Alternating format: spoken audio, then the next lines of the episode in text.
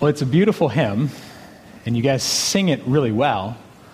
But here's the thing it's been said that Christians don't tell lies, we just sing them with our lips. I think coming into the 10th commandment and coming out of that hymn, maybe I feel maybe more than most weeks the need to just start off with prayer. So let's bow our heads again.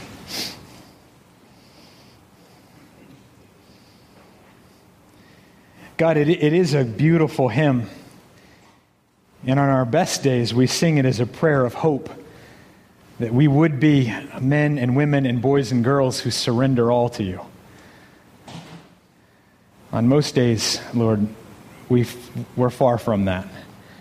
And so I pray, uh, Lord, that as you look down and you are pleased that your people have gathered together and you are pleased to hear your name praised, God, I pray now that you would send us your spirit and that those words would live in our own hearts. Guide us now as we study your word, we ask in Jesus' name. And all God's people said, Amen.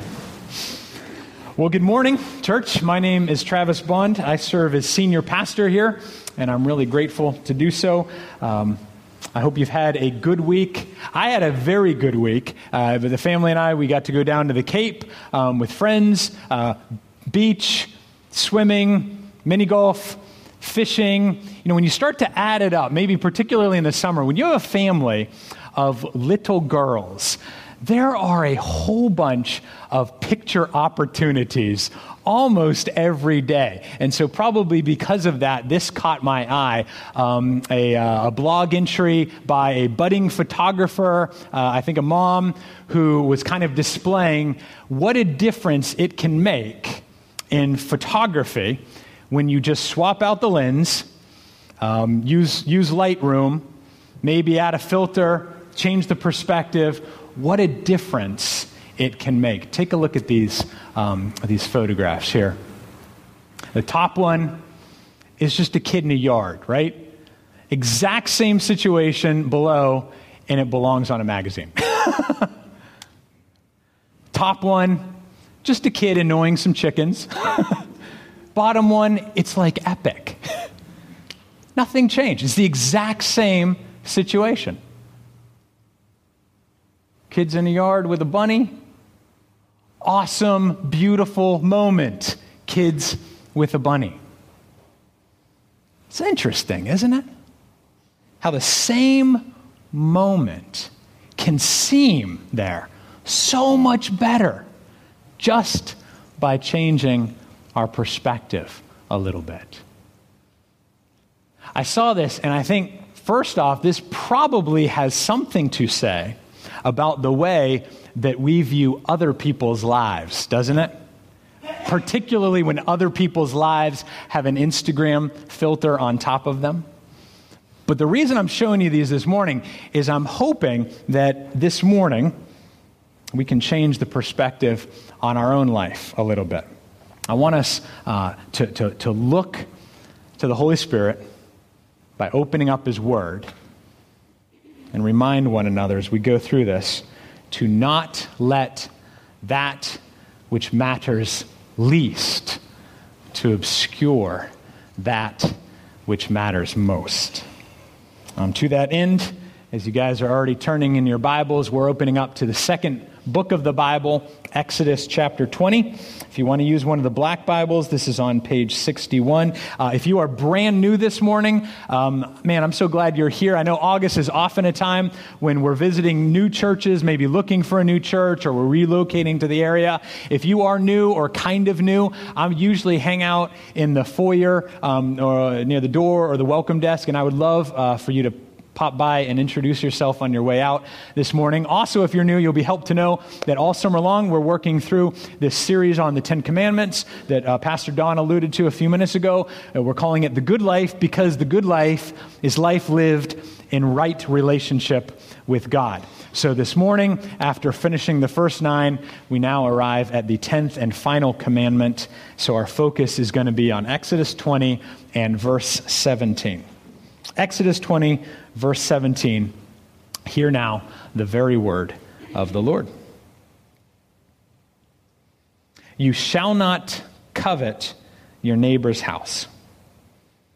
You shall not covet your neighbor's wife, or his male servant, or his female servant, or his ox, or his donkey, or anything that is your neighbor's. And again, those first four words, let's say them together. You shall not covet. Thus ends the reading of God's Word. I got three headers this morning. If you're the note taking type, um, we're going to, Lord willing, here define coveting, and then I want to diagnose coveting, and then by God's grace, I want to maybe set us on a path to depart coveting. So define, diagnose, depart.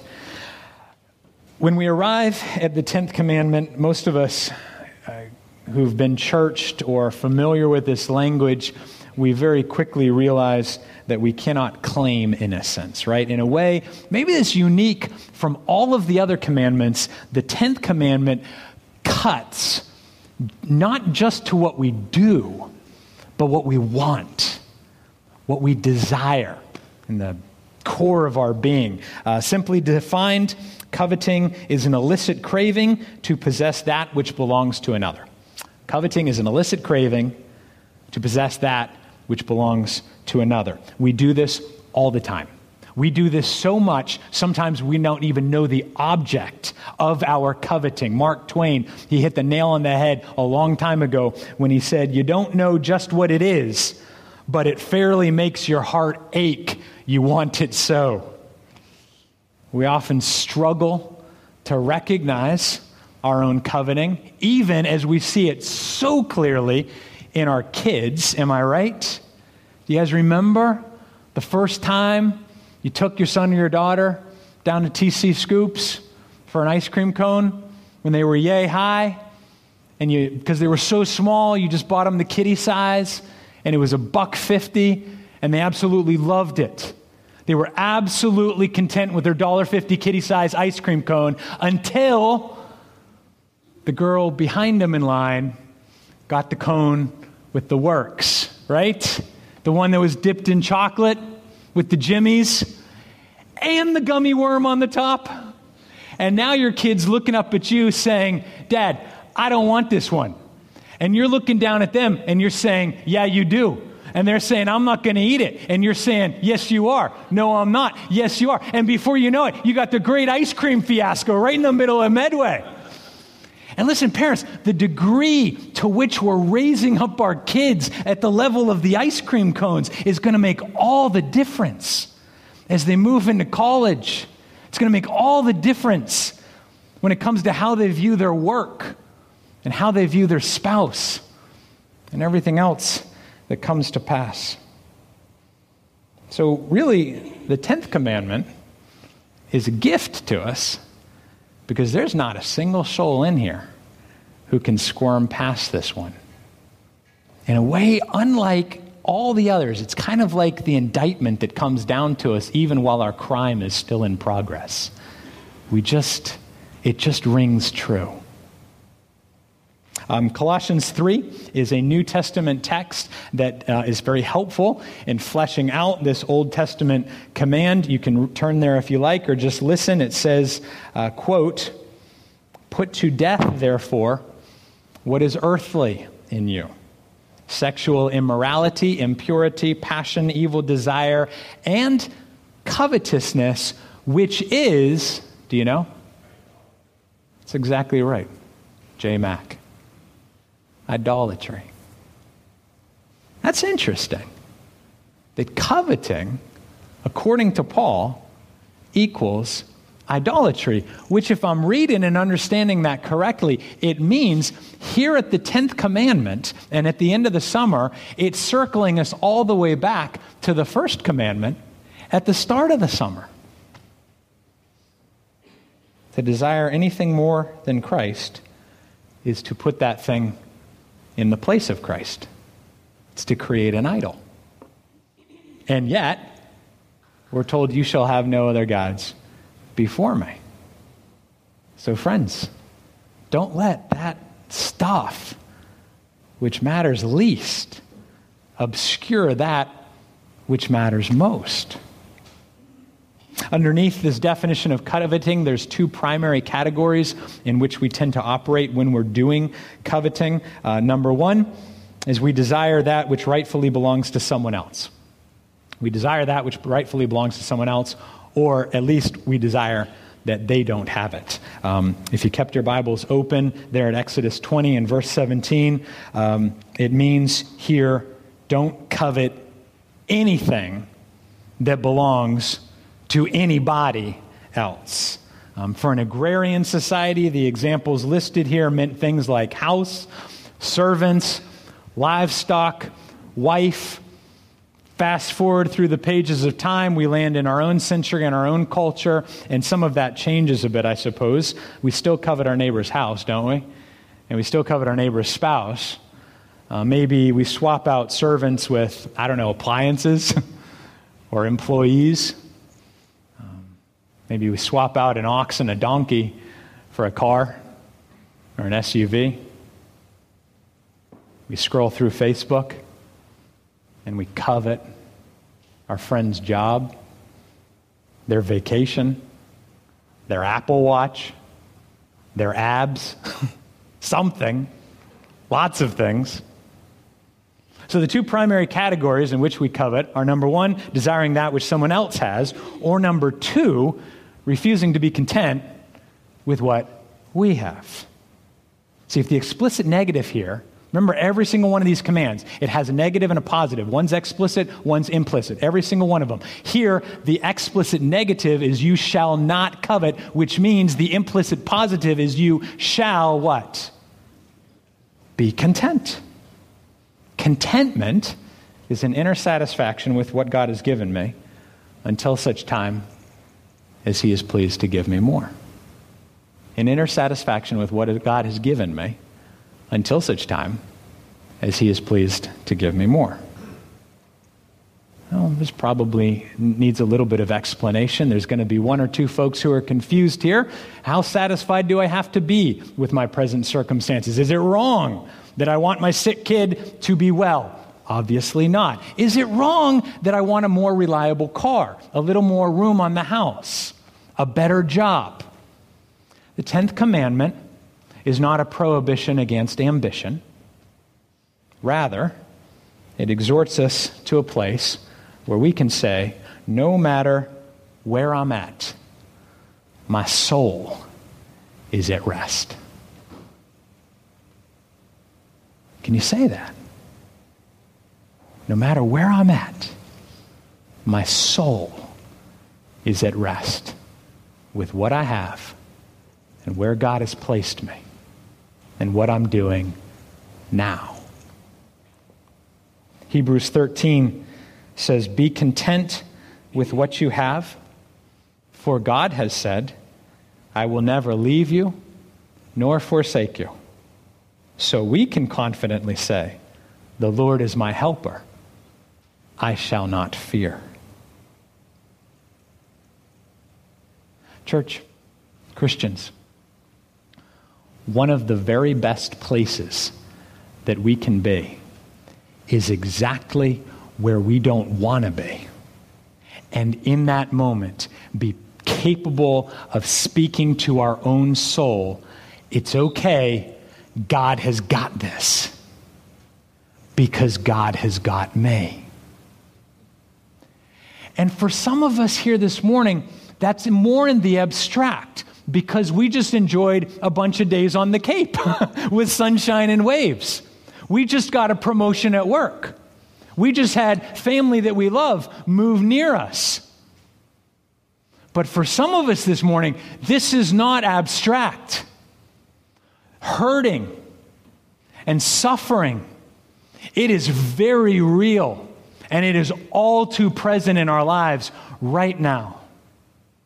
How does the 10th commandment apply there? There is a, a Puritan, his name is Jeremiah Burroughs. He wrote a fantastic little book called The Rare Jewel of Christian Contentment. I can't really say it's an easy read because it is one of the Puritans after all, and none of them are easy, but it is a fantastic read, and I pulled out a few quotes. I'll see how many I get to here this morning. I was highlighting all over the place. Um, in one, apropos to this idea of when not all is well, he says this In a clock, stop but one wheel, and you stop every wheel because they are dependent upon one another. So when God has ordered a thing for the present to be thus and thus, how do you know how many more things depend upon this thing? God has work to do 20 years hence that depends on a passage of providence that falls out this day or this week. Maybe there's a word of encouragement there for us. If we define coveting as an illicit craving to possess that which belongs to another, then we need to move from the definition to what does this look like in real time? How do we diagnose coveting in my own life here in the 21st century, here in Boston Metro West? What does coveting look like in real time? First off, keep in mind coveting, uh, covetousness, coveting, it is, it is no respecter of socioeconomic conditions. Okay? It is an equal opportunity sin for all people in all cases. Some of us here today, we're, we're here and we are a little bit lower on the pay scale. And so we find that much of our life is consumed with a dissatisfaction of what we have and the reality that we cannot afford more than that. And some of us here today, quite on the flip side, we are making more money than we have ever made in our lives, and we are more miserable than we have ever been in our lives. We've piled up more debt than we ever had before. Um, uh, uh, Paul and Tedd Tripp they are a couple of brothers, uh, Christian authors. They do some speaking. And several years ago, uh, Tedd Tripp, he wrote a parenting book, which some of you might be familiar with. It's called Shepherding a Child's Heart. It's quite excellent. And it did quite well, and it sold several hundred thousand copies. And so the royalties started coming in, and they weren't, it was no small amount of money uh, when it was all said and done. So at that same time, uh, Paul Tripp, who's his brother is pretty much in the same business as he is. He's watching that and he's realizing because of jealousy, their relationship is getting frayed, which of course is what jealousy always does to relationships. And so, on a, a long car trip that the two brothers were taking one weekend, Tedd, or rather, Paul, confessed to his brother Tedd the jealousy that he had that Tedd's book had done so well. And Tedd replied back to him. He said, You know, until that book, my wife and I thought that we had embraced a Christ centered lifestyle of simplicity and stewardship.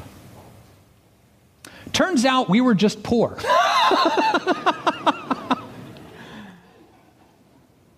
And then he added, I find my heart is now tested like never before. So, how about you? Rich or poor, somewhere in between. Do you find yourself wanting to spend money you don't have to buy things you don't need to impress people you don't even like? Do you have a covetous heart? Don't let that which matters least obscure that which matters most. Let me offer you, under this header of diagnose coveting, let me try and give you four diagnostic statements. These are going to be four telltale signs that you, my friend, and perhaps your pastor, we might have a covetous heart. Four telltale signs. Number one, you're willing to hurt others to get more for yourself. You're willing to hurt others to get more for yourself. You know, we often say here, in fact, every time we do membership vows, we say it together as a family to one another that as a church family, We're going to weep with those who weep, and we're going to rejoice with those who rejoice. You guys recognize that, right? Now, watch this. Coveting exactly inverts that, right? Covenanting says, I'm going to weep because you rejoice. And when I am rejoicing, it's because you're weeping. It's the exact opposite of love. And so we got to look at our own hearts here, people. Do I rejoice? Maybe not in general, but are there particular people in my life that I rejoice when they suffer? Do I, do I celebrate other people's success? Or am I the kind of guy who scorns other people's success? That's number one. Second diagnostic you neglect the needs of others and are unwilling to give up what you already have. You neglect the needs of others and are unwilling to give up what you already have. 1 John 3 is crystal on this one. If anyone has the world's goods and sees his brother in need, yet closes his heart against him, how can God's love abide in him? For instance, when you find out that your tax return is going to be more than you expected and larger than you had budgeted for, is your first thought, who can I bless with this? Or is it, what can I get with this? Again, I have zero interest in standing on this platform and looking out at you and what you do or do not have and judging your heart. I don't have time for it. I got my own sins I got to deal with. What I am asking you to do is to look at your own heart yourself, to judge your own heart, to set it before the cross, as it were, and say, Lord, what are the little rooms in this haunted house of my heart that I haven't gone into because I'm afraid what might be hiding there? Lord, help me to dust off the shelves, look in every corner, clear out the cobwebs, and confront the sin that's there. When it comes to your stuff, church, do you hold it loosely? Third diagnostic you are preoccupied with accumulating money, possessions, or experiences. You're preoccupied with accumulating money or possessions or experiences. Matthew 6 says, Seek first the kingdom of God and his righteousness, and all these things will be added unto you. In my experience, most Christians, it's not the seeking the kingdom part that trips us up, it's the seeking the kingdom first. The covetous person spends much of their life in fantasy and frustration. We fall asleep hungering for that which we do not have, and then we wake up and we're immediately frustrated because we don't have it. And then, number four, and I would say that of these four diagnostics, this one is by far the most revealing. Fourth one, you spend more time in complaining than you do in thanksgiving. You spend more time in complaining than you do in thanksgiving. My friends, complaints reflect ingratitude, and they are absolutely toxic to your family. You know they're toxic in your workplace because you hate it when other people do it.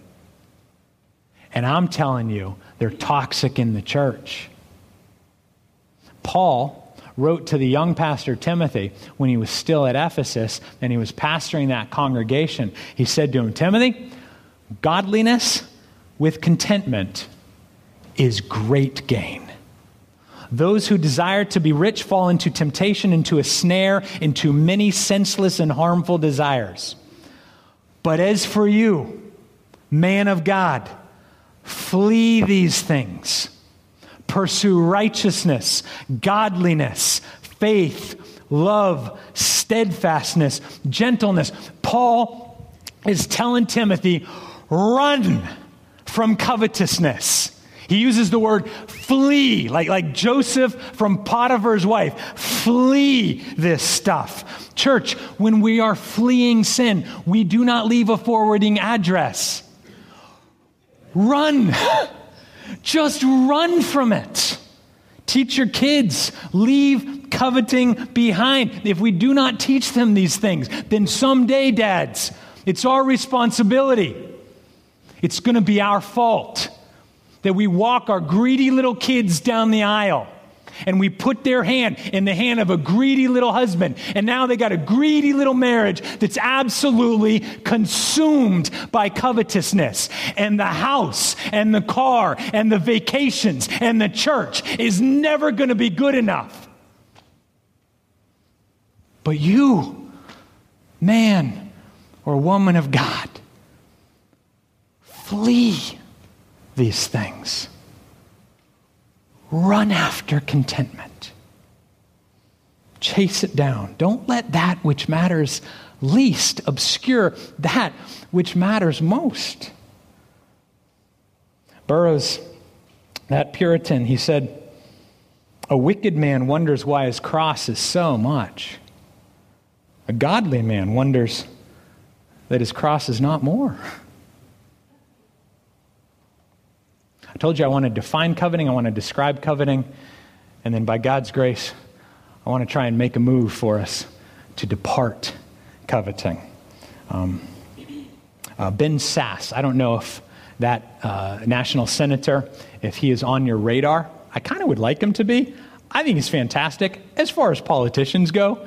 Um, this, he's, he's, he's been someone I've been listening to and paying attention when he's a talking head on NBC or Fox News or whatever for a little while now. Um, ridiculously intelligent. He did his undergrad at Harvard, doctorate at Yale. Um, he's a senator from Nebraska. He spoke at the Gospel Coalition this past year. He has a clear profession of faith in Christ. Um, I got to hear him in person speak at Gordon Conwell just a few months ago. Uh, Ben Sasse. He was given the commencement address. And he mentioned within that how there have been 3,000 scholarly articles written in the last decade on happiness and being happy. And it turns out in all of these research and some of its clinical studies and surveys and the whole thing, turns out that of the hundreds of or thousands of factors that we could probably whiteboard if we took the time to do it this morning, it turns out that of all of these different contributors, there's actually about four things that drive happiness. Four. Aside from abject poverty, like war torn community, or genetics, turns out some people are just predisposed to be grumpy. Maybe you've known those people. There's not much we can do about either one of those situations in, you know, in the individual. Aside from that, there's four things across cultures that drive happiness. Here they are. Number one, meaningful work? Am I serving? Am I doing in a valuable way? Do I have a calling? Number two, family. Are there people I live with who care about me? Number three, friends. Not talking about the thousand people who follow you on social media. I'm talking friends. People who, when you hurt, they hurt. When you're happy, they're happy. Not because they choose to be, just because they love you. Meaningful work, family, friends.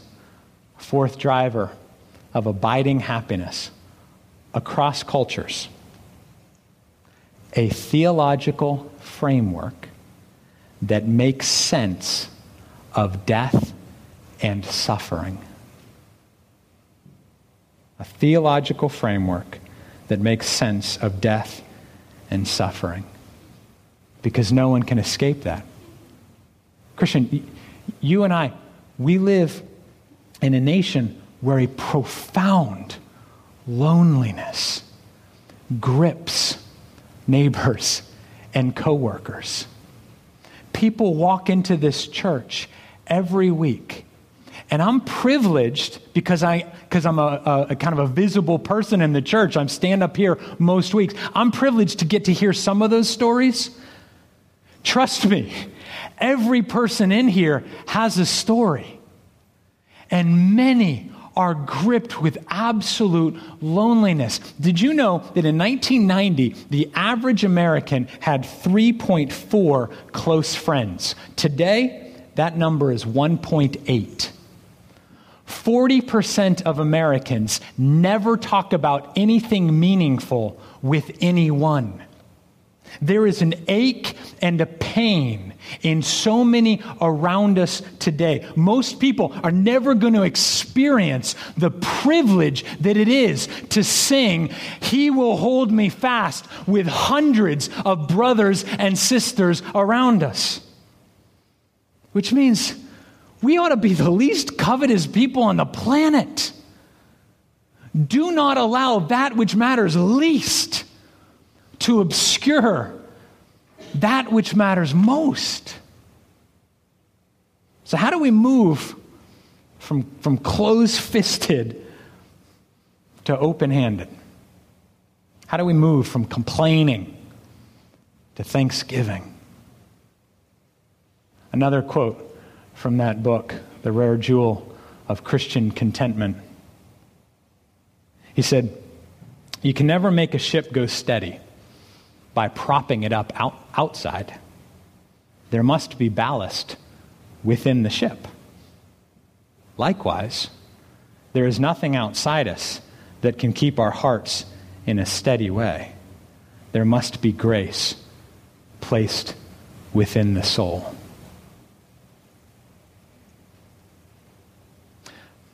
Pop quiz. Can anybody here raise their hand, and if I call upon you, recite in front of everybody Philippians 4:13. Go. Oh my gosh, I'm so dis- depressed right now as a senior pastor. Who will be so bold as to recite for us Philippians 4:13? Go ahead, Cheryl. I see that hand. Good, Missy Soule, preschool teacher. Did she say it right?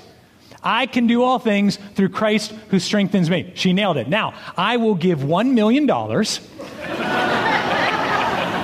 that may be in the form of an IOU. to anybody who can tell me a verse or two that immediately precedes Philippians 4:13. Missy's working. Cheryl's thinking. Mm-mm. Philippians 4, verse 11, about halfway through, I have learned in whatever situation I am to be content. I know how to be brought low and I know how to abound. In any and every circumstance, I have learned the secret of facing plenty and hunger, abundance and need. I can do all things through Christ who strengthens me. It's interesting, isn't it?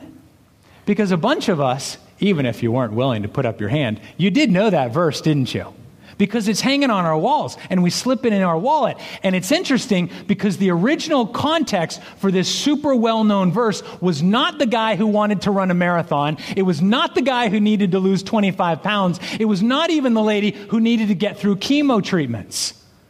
I can do all things through Christ who strengthens me. The original context for that verse is the battle against coveting. I have learned, Paul said, in whatever situation I am, to be content. How have you learned this, Paul? Well, Trav, I can do all things through Christ who strengthens me. And when you consider some of the stuff that Paul went through, that's a remarkable claim. All right, I got to wrap up. Let me finish with practical application. Where's the, where's the off ramp into Monday and Tuesday? Because um, the reality is, and you know this, if you, have, if you have fostered over your lifetime, if the shaping influences upon you as a child, or maybe you had a great childhood, but somewhere along the way you just started coveting all the time, that's not going to be changed today. It is not going to be changed this month. Discipleship, sanctification, it was never a discovery, it's a process, okay? So if this commandment, this tenth one, if this is at all pricking you in a way it does not feel particularly good, but it feels a little too real, here's four ways we can begin to flee coveting and chase contentment. Quickly. Number one, unmask the coveting for what it is it's idolatry, okay? Admit it. Call it what it is. Eve started it with the fruit, and we've been doing it ever since. Work through those four diagnostic statements and ask which one of these, maybe all of these, in some way apply to me. Unmask the coveting for what it is and confess it. Number two, confess the sin. And now, number two, preach the gospel to yourself. Man, I hope that doesn't sound cliche because if it does, it robs it of its importance. Preach the gospel to yourself. Have that daily conversation with your own soul where you affirm listen, soul, this stuff, those accomplishments, these people around me, none of this is what gives me worth. All of my value, all of my dignity, all of my worth is found in what Christ did for me, his righteousness imputed to me. Number three, commune with God. Unmask the coveting for what it is. Preach the gospel to yourself. Number three, commune with God. Develop the lifelong, life giving disciplines of Lord's Day worship and um, fellowship and community groups all built on this foundation of individual prayer and Bible study. Number four, last one, and um, warning if you've got a problem with coveting, this one's going to hurt the most. Okay? Number four, practice radical, sacrificial generosity.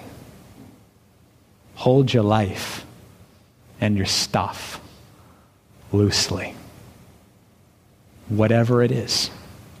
If it's tripping you up, give it away.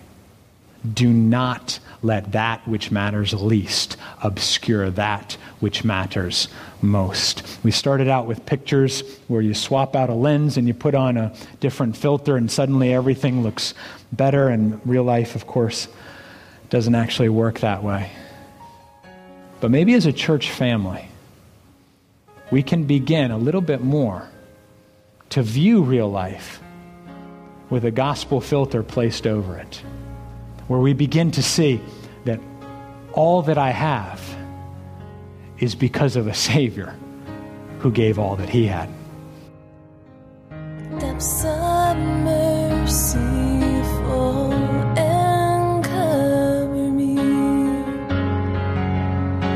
washing all my.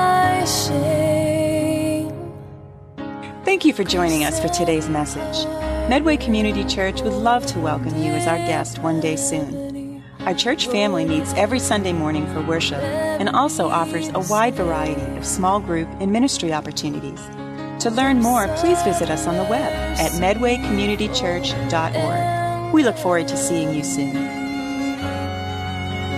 Washing all my shame.